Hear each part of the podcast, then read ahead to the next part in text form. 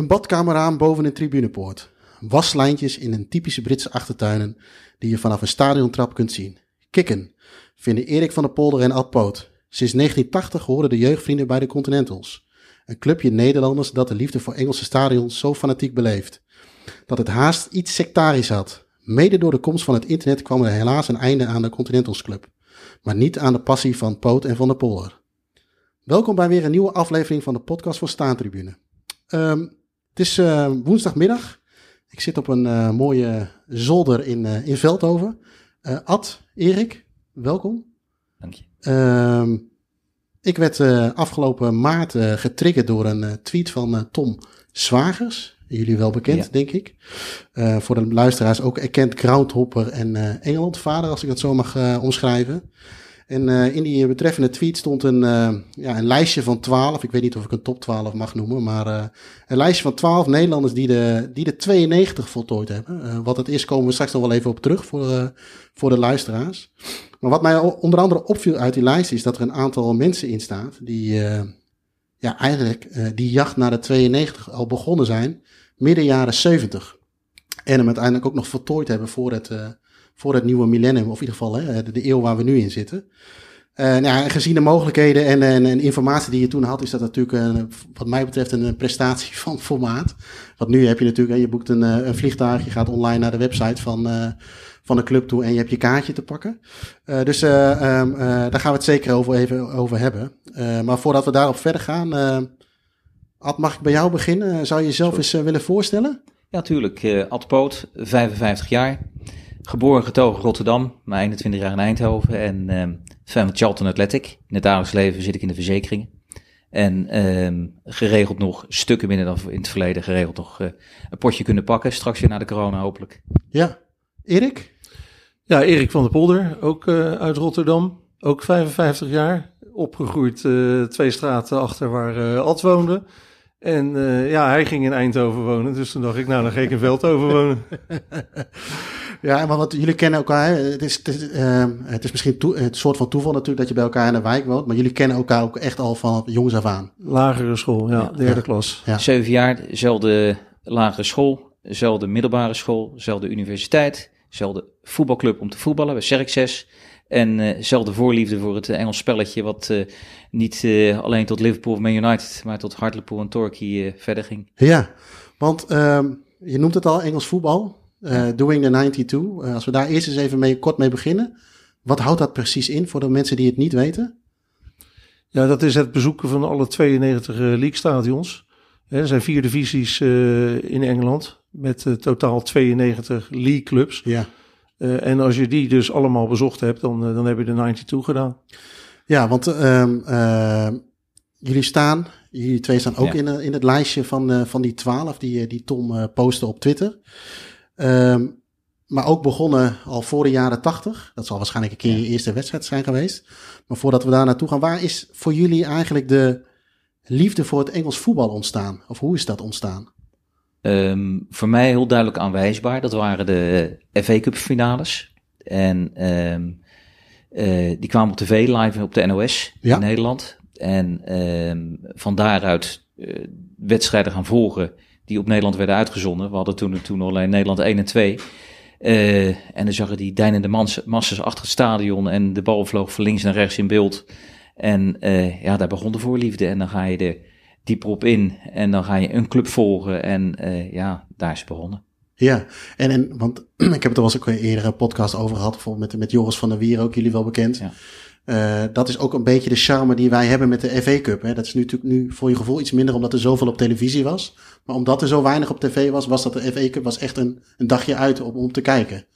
Ja, de FA Cup was voor mij, laat ik het zo zeggen, de, eh, nog mooier dan welke competitie dan ook. En die in de jaren 70, 80, daar praat je natuurlijk over. Jaren 70, toen je het zag, dan was dat iets unieks in de wereld, de FA Cup. En eh, dat was natuurlijk een, een onderdeel maar van het Engels voetbal, maar de, de, het belangrijkste voetbalonderdeel.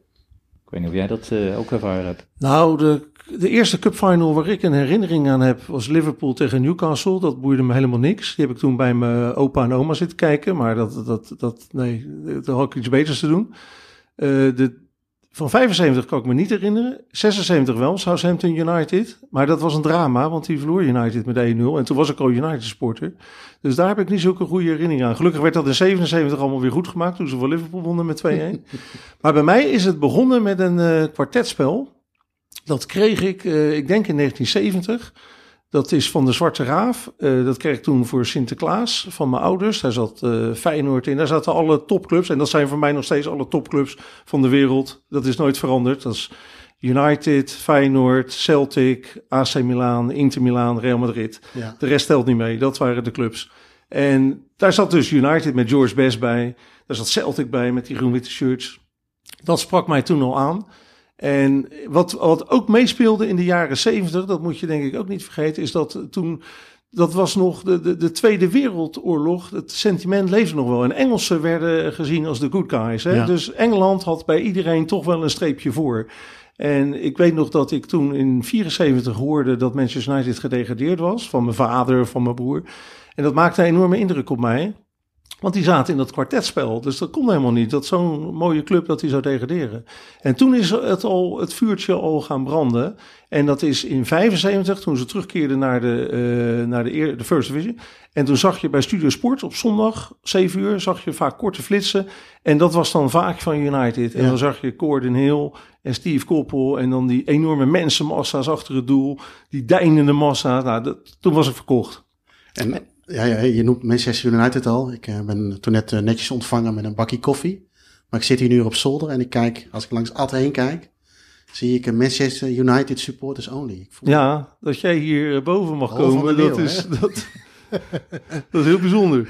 En, en, hebben jullie uh, op jonge leeftijd dan ook uiteindelijk dat Engelse voetbal uh, zo samen ook beleefd uiteindelijk? Dat je samen naar die FA Cup ging ja, kijken? Nou, ik weet nog wel in de jaren zeventig, want mijn vader die wilde al het voetballen zien van België, Duitsland. Wij hadden zo'n aparte... Uh, zender op het dak staan. Daar konden we Belgisch, de Belgische kanalen mee vangen. En dan kwamen jij en je pa kwamen bij ons. Dat was een lange uitzending. Naar Europa Cup wedstrijden van de, die de Belgische, de VRT uitzond. Kwam jij dan, eh, ik weet nog dat we naar Liverpool Saint Etienne hebben zitten kijken. Ja, en, en, plus, uh, jullie hadden kleuren tv. Mijn vader was zijn eigenwijs met aanbieding een hele nieuwe tv te kopen. Maar zwart-wit kwam die achter en uh, weigerde terug te brengen. Dus uh, om die reden. En, uh, we, we, waren ook, uh, we waren maatjes, maar ook rivalen zeg maar, op het schoolpleintje. Want ja. daar was ik Liverpool en mijn United, wij Erik kan gewoon heel goed voetballen toen de tijd. Ik uh, wat minder, maar we waren wel de twee betere van het stel. En dan konden we allebei een team kiezen. En was ik altijd Liverpool, hij Man United. En uh, een paar van die, uh, van die erachter, die riepen Manchester toen al. Dus ik zei, ja, Manchester City. Ja, Manchester City. Ja, dat was, dus, en ik, ik ben later bekeerd tot het echte Engelse voetbal. Want eigenlijk vanaf mijn veertiende is voor mij Charlton geworden. Maar ik was in de tijd waar Erik Koppel en, en McQueen en dat soort mannen noemden. Geweldige gasten natuurlijk. En Joe Jordan zonder tanden. Was ik Kevin Keegan, Emily Hughes, uh, later Kenny Dalglish, uh, Steve Highway. Dat vond ik geweldig. En die ja. in de kop in plaats van Stratford End. Ja, en... en nou ja, dan... En zo zijn we dus eigenlijk op het, uh, op, op het schoolplein. En vervolgens het toeval, ook, ook daar weer toeval. We wonen weer toevallig bij elkaar. Maar uh, we hadden allebei een reis naar Engeland gepland. Met, we waren toen uh, met onze familie. dat wil zeggen Erik met zijn vader en ik met mijn zusje, mijn vader en moeder. En uh, allebei wedstrijden uitgekozen. En allebei een andere wedstrijd op Goede Vrijdag. Mijn eerste wedstrijd was Fulham Sheffield United in maart, uh, eind maart 78. Ja. En Erik ging naar West Ham. En we steken uh, in de buurt Paddington een, een, letterlijk een zebra over. En de eerste beste auto die stopte was Erik met zijn vader. Dus ja, toeval bestaat niet, heb je het al, hè? Nee, nee, nee. dat is ongelooflijk, ja. ja. En het, het, was puur toeval ook, want wij gingen die ochtend naar West Ham. Ja. Uh, maar we zouden ook naar Fulham gaan, want die, die, stonden allebei was... smiddags om drie uur. Maar wisten wij veel. We kwamen uh, vrijdagochtend in Londen aan en we komen zo Oost-Londen. Mijn vader die reed ook zonder kaart, hè? die reed gewoon op zijn gevoel reed hij naartoe. En we kwamen in Oost-Londen, zagen we overal West Ham supporters staan. Dus ik weet nog dat mijn vader het raampje en die zegt: Joh, uh, waar is Fulham? Uh, waar, uh, gaan jullie ook naar Fulham? nee, zeggen die gasten: We gaan naar West Ham. Ze zijn van: Ja, die spelen toch om drie uur? Nee, die spelen om half twaalf. Nou, toen zei mijn vader: Weet je wat, dan zijn we hier in de buurt, dan gaan we ook naar West Ham. Dus je hebt meteen een dubbel gepakt die dag? Nee, nee, nee, nee. we zijn toen alleen... Want we wisten... We, mijn vader dacht, dan zal Fulham ook wel uh, na half uh, elf of elf uur s morgen zijn. Ja. Het was ook Dat was ook. We hebben ook ochtendwedstrijd. Daarom kwamen jullie smiddags tegen. Eh, in die tijd wist je dat Ja, niet, wist je niet. Nee, want, want dat is denk ik ook wel iets eh, eh, wat mij dus opviel vanuit dat lijstje. Ehm, kijk, eh, ik ben in een tijd opgegroeid dat internet kwam. Ehm, en nu zeker, weet je, je kunt alles bereiken wat je bereikt. Want je kunt een mailtje, je kunt een ticket boeken, je kunt vlucht, verschillende vluchten, wat. Je pakt Google Maps erbij en je bent klaar. Hoe ging dat toen? Want jij zegt net, mijn vader die reed gewoon naar Londen toe. Eh, eh, eh, en vanuitgaande dat hij goed terecht kwam. Maar ja, iemand die wel eens in Londen met de auto gereden heeft. Misschien dat het toen wat minder druk was dan nu. dat, Ja, dat zeker, natuurlijk. Maar het is overal, voor mijn gevoel, eenrichtingsverkeer. Ja, maar mijn- mijn vader, die, als hij eenmaal op de kaart had gekeken, dan kon hij er blind naartoe rijden. Dat was wel bijzonder. Dus hij had wel een kaart meegenomen, maar eh, die had hij op dat moment niet nodig. Eh, en zeker toen we eenmaal bij West Ham, dan rij je gewoon, we reden gewoon achter die bus aan die vol zaten met West Ham supporters die allemaal naar het stadion gingen. Dus dat was, eh, dat, was niet zo lastig. Maar die, die fixture changes, die tijden, dat was wel een eh, punt. Ik weet wel, we, we kocht ik, Rothmans natuurlijk ieder jaar. En daar stonden dan ook wel de hele fixtures voor het jaar in. Ja, wat even uitleggen voor de luisteraars. Dat zijn dikke... Dat zijn de voetbalbijbels uit, eh, uit Engeland, Ja. die je dan ieder jaar kocht met alle resultaten en toeschouwersaantallen en standen van het vorig jaar, maar ook de fixtures van het nieuwe jaar. En dat was dan je uitgangspunt.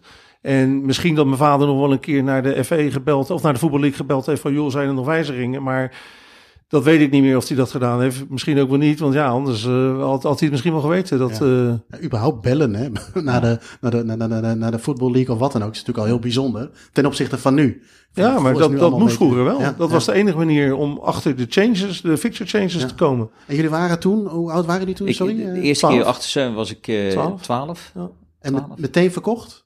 Want je was Nou, al dat, verkocht. dat waren we al, we waren al al. verkocht. Dus Maar dan was- maak je het mee, hè? Dan kan ik me nog voorstellen van dat je denkt van, nou, het kan tegenvallen, omdat je het misschien op televisie ziet, maar het viel niet tegen. Het was meteen. Nou, als ik heel eerlijk ben.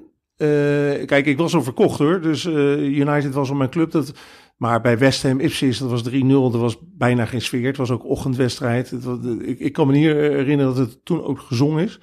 De volgende wedstrijd was Forest. Dat was het jaar dat Forest kampioen werd. Toen was er wel een geweldige sfeer. En toen regende het pijpstelen. Toen hebben we tot, tot aan de kick-off in de angst gezeten dat hij eh, afgelast zou worden. Dus het Forest publiek was ook aan het zingen van Cluffy, Cluffy, stop the rain. Want iedereen dacht het wordt afgelast. Ja. Ging gelukkig toch nog door. Eh, dus dat was een mooie wedstrijd. En vervolgens United Everton. Nou, het was fantastisch om Old Trafford te zijn, maar de wedstrijd was drie keer niks. United kansloos, 2-1 verloren. Eh, dus qua, qua voetbal en de, de volgende dag Leeds tegen Leicester 5-1 voor 21.000 toeschouwers. Ook sfeerloos als ik Ja. eraan terugdenk.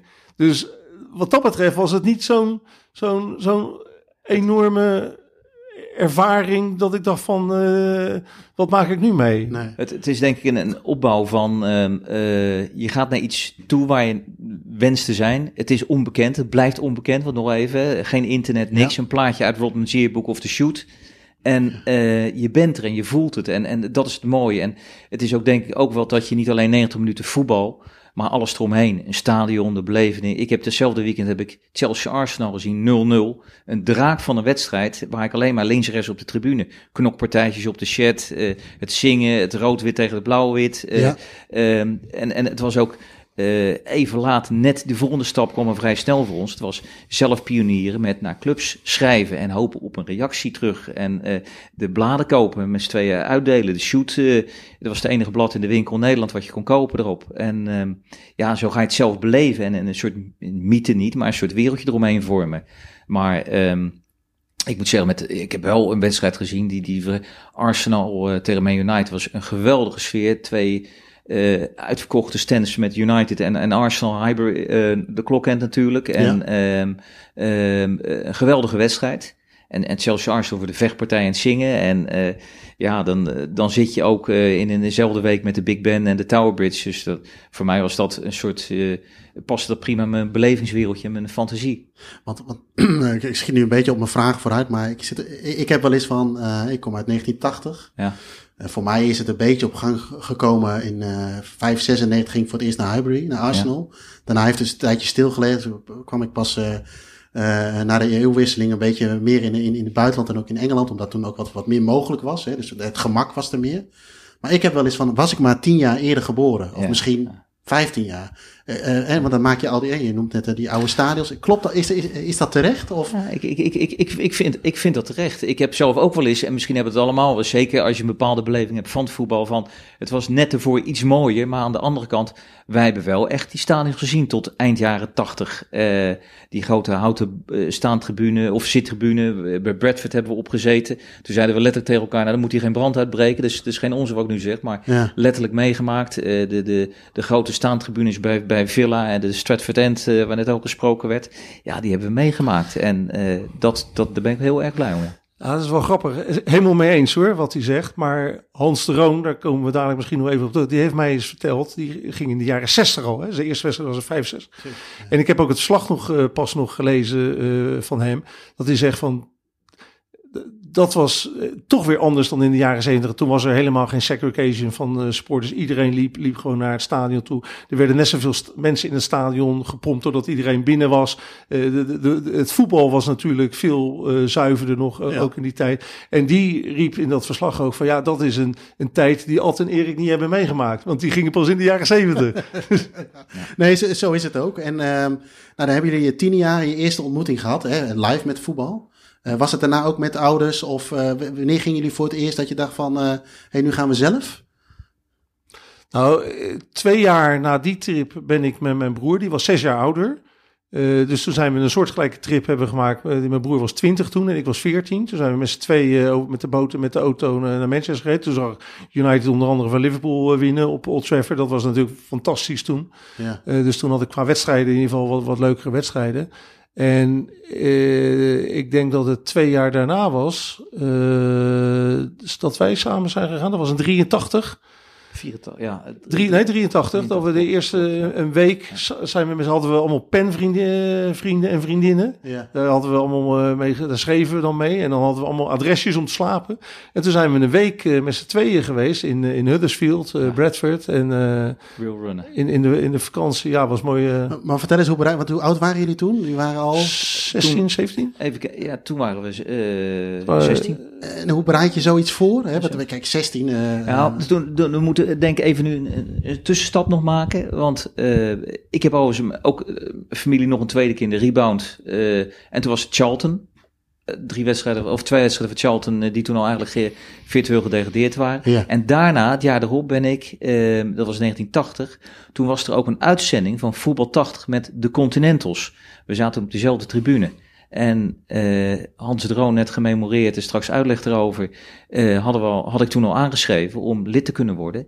En toen ben ik één jaar nog tussendoor met de Continentals, toen was ik uh, 16, ben ik meegegaan naar plaatsen als Torquay en, en Plymouth. Ja. En, en, en, een reis met hun meegemaakt die ik eerder moest afbreken omdat mijn geld op was en de heer in de dure hotels nog pleegde te uh, overnachten. Oh, dat moet 81 geweest ja, zijn. dat is 81 ja. geweest, klopt. En uh, dat is ook, de Continentals is vervolgens ook een, hulpstuk voor ons geweest. Dat waren natuurlijk relatief jonge gasten, waar de Continentals mannen waren van eind 20 tot midden 30. Ja, wat leg even uit, hè? Je, je noemt het de Continentals. Wat, wat, wat, was of wat waren de Continentals? de, de, Continentals, dat was een groep, society moet ik dan eigenlijk zeggen, een groep uh, van Engels voetballiefhebbers. En die zich ook als dusdanig een beetje Engels profileerde met een, een, een ware blazer met een clubembleem.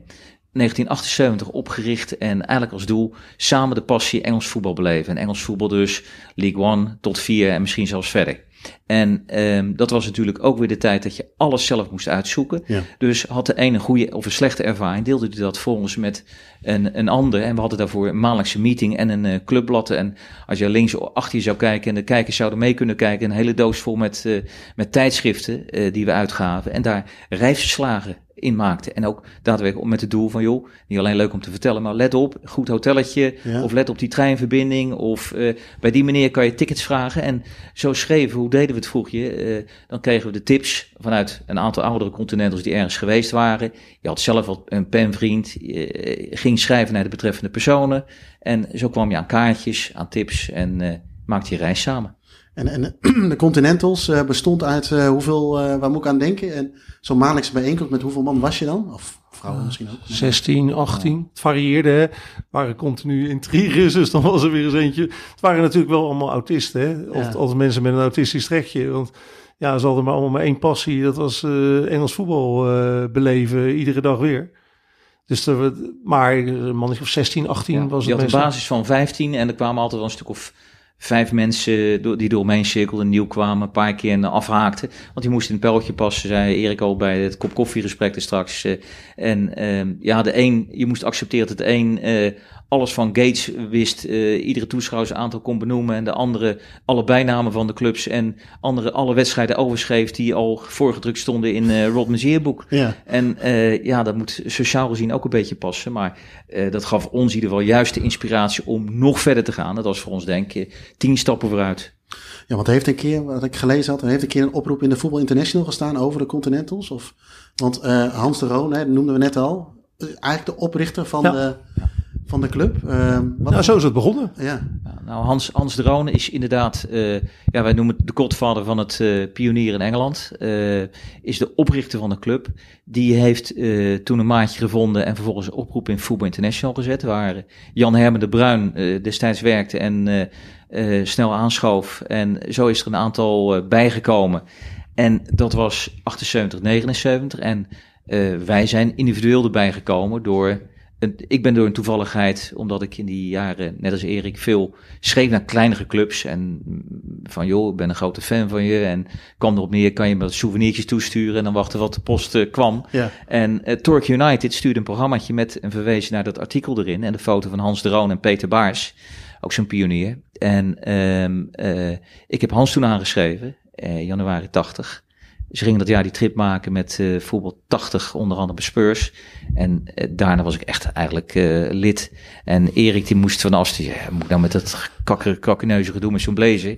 Eerst afwijzend, maar ja, die Nou, had ook ik, ik snel door. vertrouwde het niet. Ik denk, Nee, al die gasten van in de dertig en dan komen wij er. Maar toen, toen hij er dus drie keer levend vandaan was gekomen, toen dacht ik, nou, dan durf ik ook wel. En dat was een kwestie van, eh, je gaat er gewoon heen inschrijven of wat Nee, wat, bijdrage je leveren? wordt eigenlijk wel een beetje, kijk, je wordt uh, uitge... Het is ook een groep, op een gegeven moment een groep vrienden. Met ieder zijn, en we hadden een dame ook op, het, op een gegeven moment haar eigenaardigheden.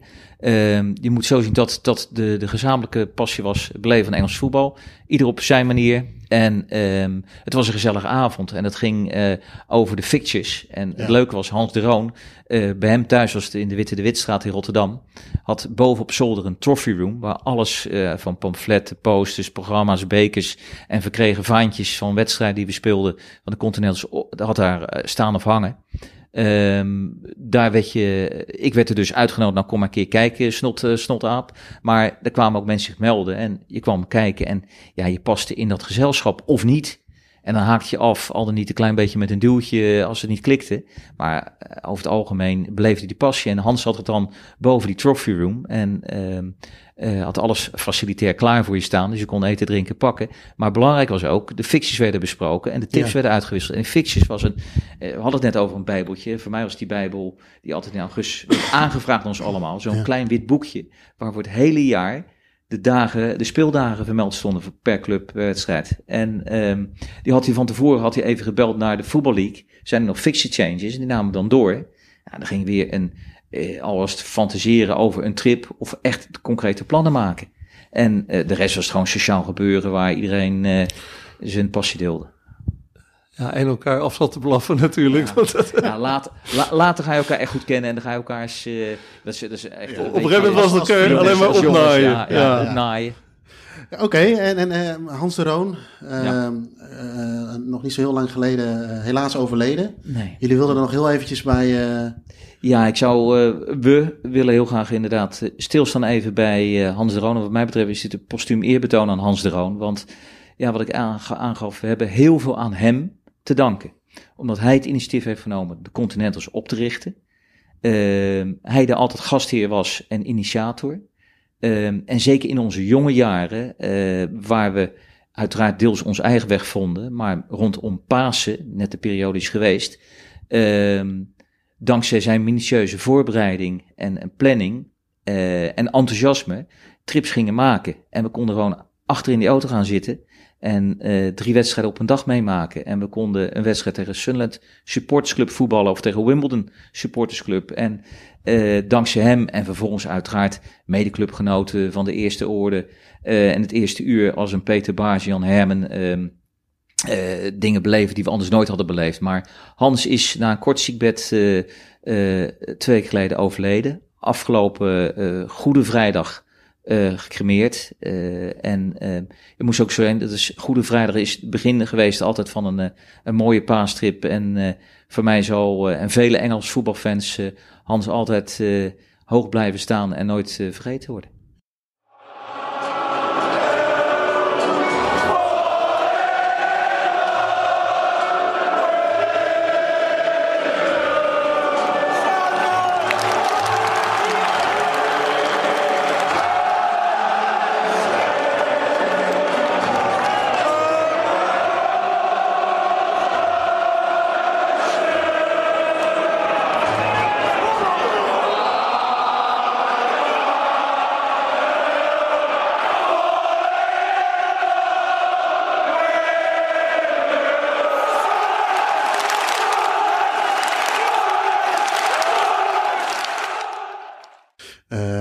Het is, herkenbaar in, in die zin met, met, met Pasen. Ehm, over Hans nog even gesproken. Hij, je noemde Ja. net Sunderland. Ja. Hij was groot Sunderland-fan. Tot aan het bizarre af eigenlijk. Tenminste voor de gemiddelde voetballiefhebber. Ja. Ja, nou, tuurlijk. Sunderland was zijn club. Dat is eigenlijk eh, in 73 begonnen toen ze van Leeds wonnen. Hij had de naam Sunderland al eens eerder in de, de krant gelezen. Toen ze vriendschappelijk tegen Sparta hadden gespeeld. Maar vanaf 73 was hij fan. En ehm, begin jaren 80 is hij toen voor het eerst op Roker Park eh, gekomen. En nou, dat is inderdaad de liefde van zijn leven. Alhoewel de muziek, eh, de ukulele, de banjo muziek, dat was eigenlijk zijn allergrootste passie hoor, als ik eerlijk moet zijn. Ja. Dus wat dat betreft had hij natuurlijk een fantastisch leven met twee enorme passies. Hè? Muziek, waar hij iedere dag eigenlijk mee bezig was. En daarnaast had hij dan ook nog eh, Sunderland, waar hij, eh, waar hij zijn hart aan verloren had. En waar hij dus vanaf de jaren tachtig eh, kind aan huis was. En ik heb al die verhalen de afgelopen weken weer zitten kijken hoe die daar ook ontvangen werd. Joh. Dan kwam hij bij Sunderland, dan ging hij s'morgens ging hij rondje naar het stadion maken. Dan kwam hij eerst bij de programmaverkoper die hij al jaren kende, ging hij mee praten. Dan ging hij naar de terreinknechten werd hij binnengehaald. Ging hij daar een half uur over het gras eh, mee praten. En dan ging hij weer eh, door naar de secretaris. Die vertelde hem weer de stand van zaken met de verkochte tickets. Eh, nou, zo, zo liep hij twintig mensen af voordat hij überhaupt aan een wedstrijd begon Ja. bij Sunderland. Ja. Dat was echt fantastisch, ja. Want hij is ook uiteindelijk is hij er naartoe eh Ja, verhuisd. hij is hè? eh, vervroegd ge- 94, vroeg met pensioen. Ja. 94. En eh, toen zei hij, ik ga nu mijn droom eh, nastreven. En dat is eigenlijk wat we allemaal wel eens stiekem dromen.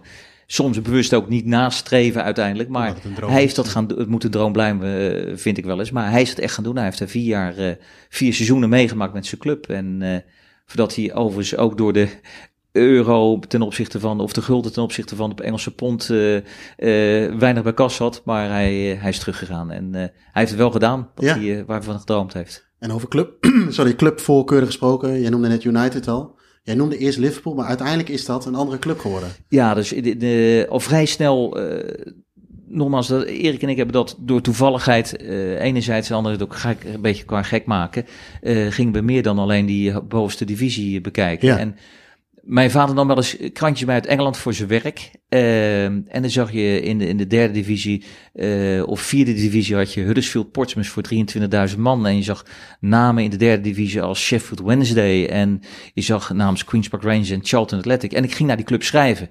En eh, toen ik bij Charlton had geschreven, dat was eigenlijk dus gewoon in de blind. Eh, toen belde de, de postbode aan met zo'n dik pakket, kon hij door de brievenbus. En er zat met alles vol. En dat was net toevallig voor mijn tweede familietrip naar Londen. En toen zei ik tegen mijn vader, nee, we gaan niet naar Arsenal, we gaan niet naar Chelsea of Tottenham, maar we gaan naar Charlton. En eh, ja, daar ben ik zo mooi ontvangen. In die tussentijd had ik ook penvrienden. Eh, dat was een fenomeen, ook eh, pre-digitale tijdperk natuurlijk, dat je aan we- informatie en dingen kwam. Misschien moeten we bijna even uitleggen wat een Ja, penvriend is. penvriend, ja. Niks, niks seksueels, maak je geen zorgen. Maar je had gewoon aan de overkant van de plas had je een, een, een medesupporter van eh, voetbal algemeen of een bepaalde club. Ja. En ehm, eh, daar had je contact mee via een magazine, een shoot of via een clubprogramma waar je zegt, joh, ik wil graag van deze club, eh, graag jongens of meiden in de leeftijd van, nou dan eh, je eigen leeftijd. En zo kreeg je inderdaad penvrienden door heel Engeland. Ja. Wat voor ons weer een goede uitvalsbasis later was om een nachtje goedkoop te kunnen blijven logeren of makkelijk aan de tickets eh, te kunnen komen. Ja. En een soort mini-netwerk, zeg maar eventjes. En die had ik dus bij Charlton En ik kreeg een geweldige ontvangst. En ja, als je die, die, die staantribune ziet uh, op die programma's van Charlton uit de jaren 70, die, uh, waar 40.000 man op de East Terrace konden. En uh, dat ontvangst. En toen was ik net 15 geworden. Ja, het was, was ik verloren. Drie minuten voor tijd liep ik net voor de spelers uit de kleedkamer. Drie minuten voor aanval moet ik zeggen, net uit de kleedkamer. Ik begreep helemaal niks van dat ze überhaupt geen warming-up deden. En ik weet nog dat ik achteraf hoorde ik dat Dirk Hilstra aan, inderdaad aan een uh, whisky zat uh, om kwart voor drie nog in het bad met zijn kuiten om de warming-up te doen.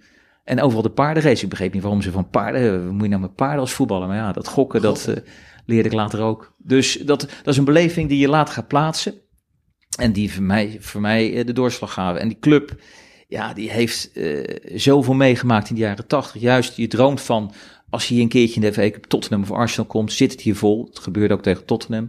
En vervolgens uh, uh, uh, komen weer uit het hoogste niveau en moeten ze na Heizel, Drama en Bradford het stadion verlaten, want het was zo goed als alleen maar staanplaatsen. Ja. En dat vond de voorzitter toen beter om bij Crystal Palace te gaan. Denk je, zitten we op het hoogste niveau, spelen potverdomme op Selhurst Park.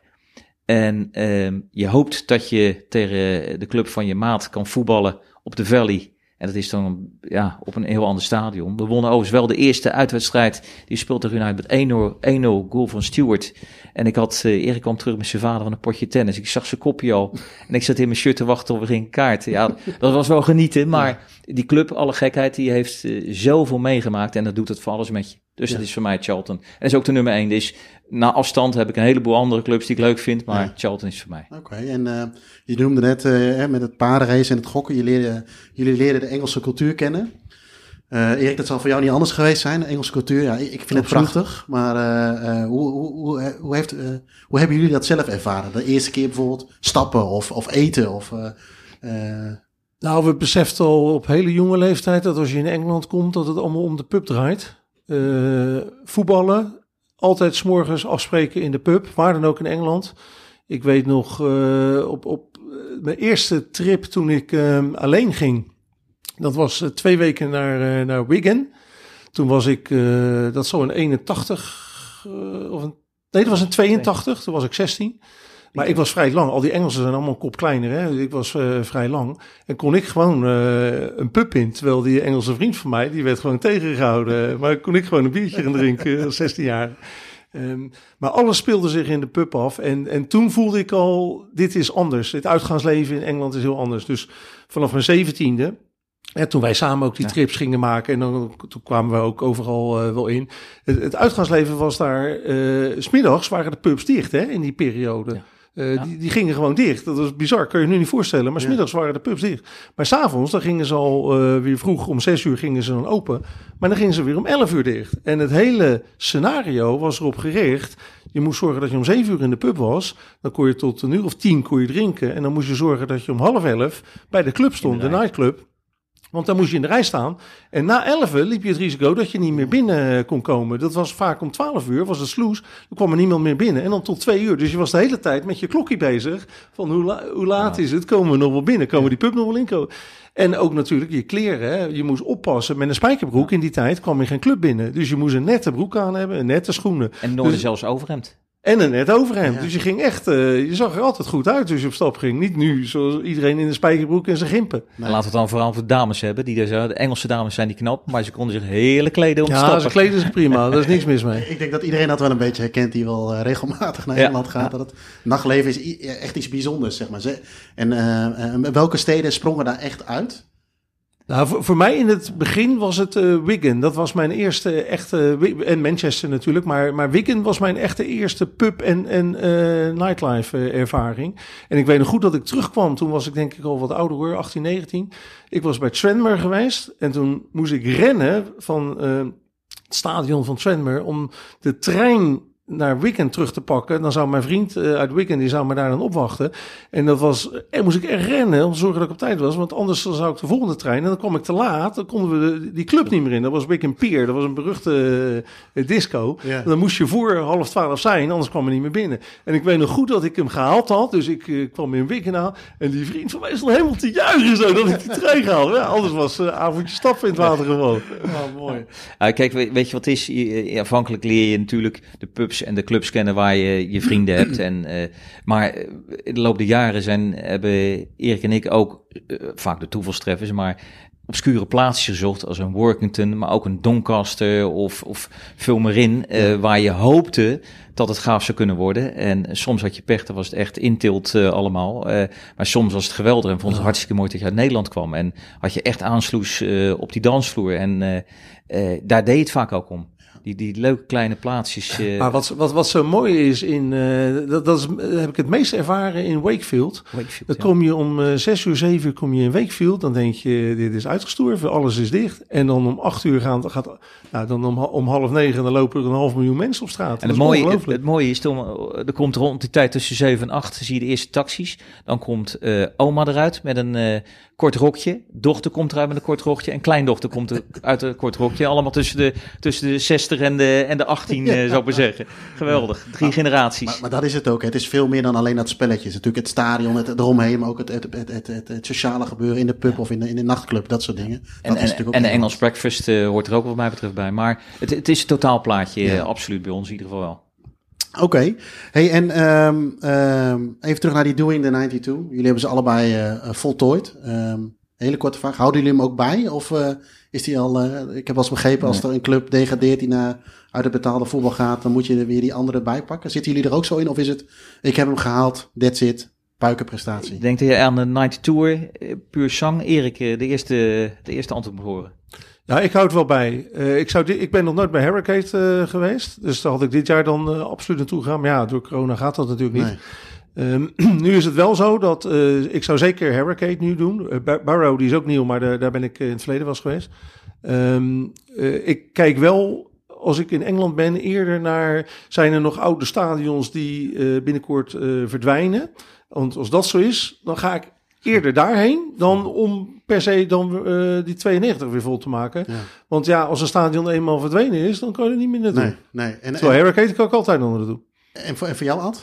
Uh, nee, ik ben er veel slechter in. En ik ben uh, eigenlijk ook klaar met per se naar zo'n nieuwe bak te, te moeten gaan. Ik, kijk, Southampton heb ik het oude stadion gezien. het ja. zag er niet uit, maar juist daarom was het geweldig. Ja. Uh, de nieuw, het nieuwe stadion ben ik toevallig wel geweest, omdat Charlton er tegen speelde. Maar ik zou dat bijvoorbeeld bij een aantal stadions echt niet meer willen. En die herinneringen die ik uit de jaren tachtig heb, die heb ik dan liever in gedachten dan per se nog een keertje naar een nieuw stadion willen gaan. Of een club, denk bijvoorbeeld aan Halifax Town, waar wij een geweldige avond ooit hebben gehad. Gezamenlijk ontvangen werden door het bestuur in een oude, krakkemikkerige stand ten opzichte van wat er nu is, zo'n Lego stand. En dan zeg ik, ja, die komen terug de league in, hopelijk trouwens voor ze, maar ja. dan hoef je niet per se te zien. En, en uh, een Stevenage of een uh, andere club met dat soort stadions ook niet. En dan heb je hem voor de eerste keer, heb je de 91 op je, op je lijstje, dan komt hij nummer 92.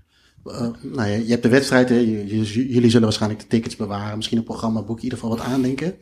Maar dan is dat moment geweest, wat, ja, zo'n cliché, cliché vraag, wat, wat deed het met je op dat moment? Was het een verzadiging of was het zoiets van, oh, dit is het, uh, Erik? Nee, om je de waarheid te zeggen, het deed mij vrij weinig. Dat is misschien een anticlimax voor ja, ja, je, maar het, het, het, het, was eigenlijk wel komisch. Um, in die tijd uh, was Han van Eijden zat bij de Continentals en die was altijd heel actief met clubs aanschrijven. Ik deed daar zelf eigenlijk niet zoveel moeite voor. Maar Han die had allemaal faxen en brieven naar Northampton Town. Dat werd dan mijn 92 gestuurd. Van joh, uh, Erik die komt de 92 volmaken bij jullie, bla bla bla. Nou, was gewoon geen hond geïnteresseerd bij Northampton. Ik bedoel, er zat een commercial manager, Mr. Corkill. Ik heb toevallig het, het, verhaal daarvan heb ik weer teruggelezen van de week. Die had echt zoiets van, wat komt die roze doen hier? uh, dus die zaten er, ik vond het al lang prima. Wat hij nog wel vertelde is van, ja, je moet vroeg uh, komen en een kaartje kopen, want het kan wel eens uh, uitverkocht zijn. dus dat heb ik toen ook maar gedaan. Om zeker te zijn dat ik binnenkwam. Ja. En Northampton is ook een stadion van drie keer niks, dus... Wat dat betreft, uh, maar dat was ook niet het einde van de rit voor mij. Want nee. ik, ik ben daarna gewoon doorgegaan met al die non-league stadions. En, en Schotland, die moet ik nog steeds moet ik een paar in Schotland doen. Dus voor mij is het gewoon een, een weg zonder einde. Het is een leuk gegeven dat je het gehaald hebt, maar inderdaad, er is meer dan alleen de 92. Ja, de, de 92.000 zou ik bijna zeggen. Ja, en voor, voor jou, Ad, ik zie Jovil staan als uh, 92 Ja, nou, die, die had ik dus zeker niet als laatste eigenlijk willen, willen hebben. Uh, in die tijd, uh, de la ene laatste stadion was Swansea. Uh, maar die speelde toen in die tijd uh, het laatste seizoen op oude Vetchfield. Okay. Dus de laatste wedstrijd was gewoon op voorhand al zwaar uitverkocht. En uh, dat lukte niet. Dat wist ik. Die gok wilde ik ook absoluut niet nemen. Dus ik heb de ene laatste wedstrijd van Swansea thuis gezien. En ik ben vervolgens met uh, twee jongens van Phoenix, een soort Continentals 2.0. Ja. In het digitale tijdperk uh, bestonden de Continentals, hielden op te bestaan. En er was een nieuwe generatie Engels voetballiefhebbers, waar Joris van Wier, uh, John van Arkelen, de kartrekkers een beetje waren. En um, met John van Arkelen en Rob ja. het tripje gemaakt. Torquay op de ene dag en de andere dag Jovil prachtig weekend. En uh, die mannen hadden wel voor een 92 sfeer gezorgd. Die hadden een uh, verschrikkelijk kietsige beker die ze ook later aan Joris hebben gegeven, uh, aan mij toebedeeld. En dat hadden ze gedaan ook via de aanvoerder van Sontje op het veld na de wedstrijd. Want ze hadden John van Zweden ingelicht van joh, er komt er een 92 doen. En ehm, kan jullie aanvoerder die presenteren? Dat is gebeurd. Dus uh, dat heb ik meegemaakt. Joveel is dan weer een beetje modern in mijn optiek. Ja. Uh, ten opzichte van Vetchfield. En als je nou echt Vetchfield, ja, dat is voor mij het ultieme van een, een, dan moet ik geen zeggen Engels stadion, een Welsh uh, ground, maar een English uh, Football League ground. Oké. Okay. Dus. Uh, ondertussen pakte Erik uh, waarschijnlijk zijn trofee. Ja, uh, ja dat ding heb ik toen gekregen. Ja. Dat heeft, volgens mij Peter Baars heeft dat geregeld. Ja. ja. Want dat was dan wel even een dingetje dat als je de 92 hebt, dat er ergens een bekertje vandaan getoverd werd. Ja. Om het even toch bij stil te staan. Ja, maar. precies. Het is, het, is, het is uiteraard grappig. Het is toch wel een prestatie. En kijk, ehm, Erik heeft er veel korter over gedaan dan ik. Die was ook echt een beetje op jacht en nogmaals hield het bij. En was voor mij minder. En in die periode ging ik ook veel naar Charlton. Daar had ik seizoenkaart van. En dat was voor mij makkelijker dan een eerlijke seizoenkaart bij Man United iedere week te zitten. Want voor mij is het een autootje heen, 2,5 uur naar Calais en Calais een uur naar uh, Charlton. Ja. En s'avonds gewoon weer terug op dezelfde dag. Um, en met een paar voetbalvrienden om je heen is dat gezellig. Ja. Uh, dus ik ging veel vaker naar Charlton thuiswedstrijden. En dan was het inderdaad, wat je net over had, het beeld het belangrijke. Want om vijf drie mopperden we toch naar de wedstrijd moeten af en toe. Maar um, ja. dat, uh, dus, dus die, uh, die beleving had ik op die, dat moment meer. En nou ja, prima verder. En, en, en in, ja, wat je zegt in de opbouw, je, zodra je er naartoe komt, heb je er wel eens over nagedacht van het moet die volgorde hebben? Jij noemde net natuurlijk Swansea al wel. Maar dat je denkt van, nou, het zou het mooiste zijn als die het had geweest. Of het was het echt inderdaad, nou weet je, we hebben die 92 en nu tegenwoordig uh, kan je het allemaal een Excel-lijstje zetten en dat soort dingen. Maar ik weet bijvoorbeeld dat Joris, die wilde wel bij, volgens mij bij een, een uh, uh, speciale club eindigen. Of in ieder geval een speciale wedstrijd. Maar dat hadden jullie dus een stuk minder. Het was meer van, nou, dit is het. Ja, ik had dat niet heel erg. Um, achteraf gezien misschien wel jammer dat mijn 91ste was Hereford. En dan had ik beter andersom kunnen, want ja. Edgar Street is natuurlijk veel leuker dan ja. Sixfields. Uh, maar voor de rest, uh, nee hoor, het is meer zo. Als, kijk, ik combineerde het bijna altijd met wedstrijden van United. Dus dan heb je ook niet zoveel te kiezen. Hè? Nee. Dan als United op zondag speelt, dan, dan ben je afhankelijk van wat er. Uh, dus ik heb wel zoiets met Schotland, daar moet ik er nog een stuk of acht. heb ik wel zoiets. En dat ga je nooit raden waarom dat is. Maar daar zou ik graag bij Dundee United uh, willen eindigen. En dat is, heeft niks met het stadion te maken. Het is wel een leuk stadion. Ja. Maar het is Northampton Town. Begint met een N en eindigt met een N. En Dundee United begint met een D en eindigt met een D. Over ja. autistische strekjes. ja, ja, daar komen ze naar boven. Nee. nou ja, maar dat is wel mooi. Kijk, dan geef je er toch een bepaalde uh, betekenis eraan. En dan maakt het misschien iets, uh, iets, uh, iets specialer. Um, Oké, okay, ja, je noemde het net al. Hè, uh, internet is een beetje de doodsteek geworden van, van de Continentals. Ja. Internet natuurlijk nieuw medium. ook nieuwe, nieuwe lichting waarschijnlijk. In hoeverre zie, zien jullie elkaar nu nog? Ja, jullie zijn natuurlijk jeugdvrienden, maar voor de rest van de club? We zien de, de Continentals eigenlijk weinig in Engeland, hoe gek het ook klinkt. Je ziet uh, mannen als Erik van Dorp en Peter Baars wel eens rondom wedstrijden in, in, in Nederland. En er komt, al, komt altijd wel uh, iemand tegen, toevallig bij Telstar Eindhoven of uh, een ander obscuur wedstrijdje in Duitsland ja. net over de grens. dat groundhoppen en dat naar iets nieuws zoeken en ik, kleine clubjes, daar blijft er bij veel in. Uh, de meeste continenten zijn uitgezwaaid en uh, ja, je beleeft het anders. je komt elkaar wel in verschillende fora tegen op die manier. En ja. het is ook vaak een, uh, nu misschien zelfs ook voor ons een hang naar het, het verleden. Want dat groundhoppen wat je toen echt moest uitstippelen tot aan de brieven schrijven naar een B&B, naar de club enzovoort. En dan hopen dat de trein op tijd ging. Want ik had het net over de reviews en de, de, de tripverslagen. Die gaan alleen maar over treinen gemist en treinen die uitvallen. en um, dat, nogmaals wat de charme was en ook af en toe de discomfort. Maar eh, eh, is het nu allemaal veel makkelijker en besluit je op het laatste, we gaan daar naartoe. En er zit bij mij in ieder geval nog wel een hang in naar oude stadions. En dat kan ook wel eens in België of Duitsland zijn. Ja. En dan spreek je wel eens af met een paar oud-gedienden. En Erik eh, en ik zien elkaar toch wel. En we hebben toch wel over die, die gekke grounds en stadions. En Erik gaat verder met het non-league voetbal. Veel verder. En ik probeer mijn, mijn wedstrijdje mee te pakken bij, bij een club waar ik weet, hey, die heeft een mooie stand. En die kan ik tegelijkertijd het weekend, hetzelfde weekend zien als Charlton bijvoorbeeld. Ja. Zo goed, jij het. hebt nog wel een beetje die beleving op dat gebied, maar er zijn erbij die, die gaan helemaal nooit meer. Nee, dat vind ik onbegrijpelijk, joh. Ja. Die hele leven heb je, ik ben alleen maar bezig geweest met plannen, met, met voorbereiden. En dat je daar dan ineens mee ophoudt, dat vind ik raar. Ja, je je noemt plannen, voorbereiden. Eh, welke struggles kwam je vroeger tegen? Kijk, wij hebben nu, ik ken dat de boot vertraging heeft, vliegtuig heeft vertraging of gaat niet. Ja, altijd. Wedstrijd, wedstrijd verplaatst, maar waar, waar liep je toen tegenaan? Ook- Nou ja, al, dat de- al die tripverslagen van vroeger, het is een aaneenschakeling. Gemiste boten, boten die niet af, eh, de, de af, waar je de afvaart miste of die, die niet ging. De treinen die niet reden, treinen die gecanceld waren, treinen die er halverwege mee ophielden.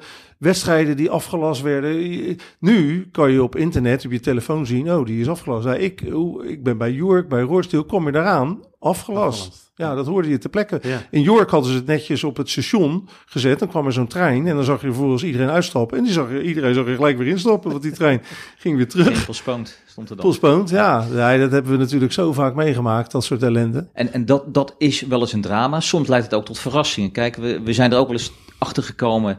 En vragen me niet eens hoe, eh, maar in ieder geval niet via het digitale, omdat het niet was. Maar dat we onderweg waren naar een wedstrijd van Stockport. En halverwege zei Emiel, die wedstrijd is afgelast. Ja. Eh, daar kunnen we nog uit en dan kunnen we daar overstappen. En dan Maar dat was, toen kwamen we toevallig, kwamen we Ruud Vermeer, Vermeer. op Piccadilly tegen. En die wist al, die had gebeld en die vertelde ons. Want wij waren onderweg, volgens mij naar Port Vale. we. En die komen we dan toevallig op Manchester Piccadilly tegen. En die zegt, joh, die wedstrijd gaat niet door. Ga maar met mij mee naar Stockport. We zijn naar Stockport gegaan. Ja, zo was het. We hebben ook wel eens meegemaakt dat we eh, ineens 's ochtends horen van, joh, de wedstrijd, eh, of de avond ervoor, de wedstrijd van Bradford tegen Cardiff, die was afgelast in de weekend vanwege een storm. De Floodlines deden het niet en die wordt, doen het nog steeds niet, maar vanmiddag wordt die gespeeld om twee uur. Ja. En dan zaten we ineens bij die wedstrijd en dan reden we met een paar Engelsen mee naar Lincoln Portsmouth in de avond, waar ook prachtige belevenissen met Portsmouth fans op een door de weekse dag met eh, duizend man uitsupporters. eh Nou, hadden. geen dui. Toevallig zat ik op Ja. de Crown Tastic, die oude Ja. tribune van eh, Lincoln, eh, Ja. die, die, waar wij toen op zaten. Nou, daar kunnen, de, daar kunnen er misschien voor je 600 wilt op, man. Nou, maar voor ons gevoel waren het er Ja. duizend, ja. ja, ja. En hoe, hoe eh, eh, in eerste instantie ga je natuurlijk als vrienden. Op een gegeven moment krijg je een beetje een, eh, een ander sociaal leven erbij. Oftewel een thuisfront, vriendin of iets dergelijks, kinderen. Hoe, hoe ging dat samen? Ik, ik, ik, zit hier te kijken, ik zie enorm veel voetbal. Ik herken dat ook wel, alhoewel ik het niet op zolder heb, maar allemaal op mijn kantoor heb eh, staan. Ehm, eh, maar ja, je was bij- voor je gevoel, eh, tenminste ik het zo hoor, vaak weg. Eh, en, en dan komt op een gegeven moment gezinsleven. Hoe combineerden jullie dat? Twee scheidingen. ja. Ja, ja ik, ik las iets in het artikel, maar eh, Eh, alle, alle gekheid. eh, de, de, de, op een gegeven moment is wel. eh, eh, ik ben gescheiden en eh, ja, bij de tweede kwam wel naar voren. Ja, je gaat er heel regelmatig naar Engeland. Nou, of dat eh, de reden of het excuus was, weet ik niet. Eh, eh, nou valt het allemaal wel mee. Eh, ik heb. Eh, ik beleef mijn, mijn, mijn voetbal, eh, heb ik altijd wel gedaan, eh, tenminste na mijn, na mijn lagere schooltijd in, in mijn koppie. En ja, mijn, mijn huidige vriendin, daar ga ik al jaren mee, die, die weet dat en mijn andere relatie eigenlijk ook wel. Ehm, ik, ik, ik ben altijd bezig met Engels voetbal. Maar het reizen doe ik gewoon een stuk minder, omdat ik vader ben geworden. Is het zes keer per jaar en dus eh, eh, drie keer is dat een weekendtripje en drie keer is dat een dagtripje. ja. Daar komt het op neer. Tenminste, naar Engeland heb ik het dan over. Hè? En dan pak ik hier mijn wedstrijdjes bij mijn zoon, FC Eindhoven, eh, net over de grens, pak ik ook mee. Waar je het gewoon even... Een Dus een andere belevenis eh, dan, dan vroeger, waar je veel vaker ging. En voor jou, Erik? Nou, ik heb geen scheidingen gelukkig. Ik heb het eh, wat dat betreft beter getroffen. En eigenlijk eh, gaat het best goed. Ja, je moet er natuurlijk wel rekening mee houden. Het is wel iets anders dan als je alleen bent. Maar mijn, mijn Engels voetbal, mijn hobby was er natuurlijk over dat ik mijn vrouw leerde kennen. Dus eh, dat wist ze ook wel, dat ze, dat ze met een vreemde snoes aan eh, ging trouwen. En als je het maar eh, van tevoren plant allemaal, dan is het allemaal goed te doen. Ja. En eh, breng je het nu over naar de kinderen, het, eh, het virus? Ja, ja, eh, Bob die neem ik gewoon mee naar Engeland. We zouden met Pasen natuurlijk weer in Engeland. En dan ga ik gewoon met Bob... hij is al bij Macclesfield geweest. En vorig jaar bij Everton United. Dat was geen succes trouwens. 4-0 voor Everton. Maar hij vindt het ook leuk of wordt hij echt onder de arm meegenomen? En, nee, hij vindt het leuk. Hij vindt het leuk. Ja, hij vindt het leuk om naar het voetballen te gaan. Een dagje uit met zijn met zijn pa. En dan Ja. eh, al de, misschien wel meer de, de, de belevenis aan zich, hè. En hij moet, United moet wel winnen, want bij Everton had hij het niet naar zijn zin. Nee. Eh, toen ze achter stonden, zei hij, papa, laten we maar gaan. en toen zei je, eh, we gaan... Nee, nee, nee, het was eh, 4-0.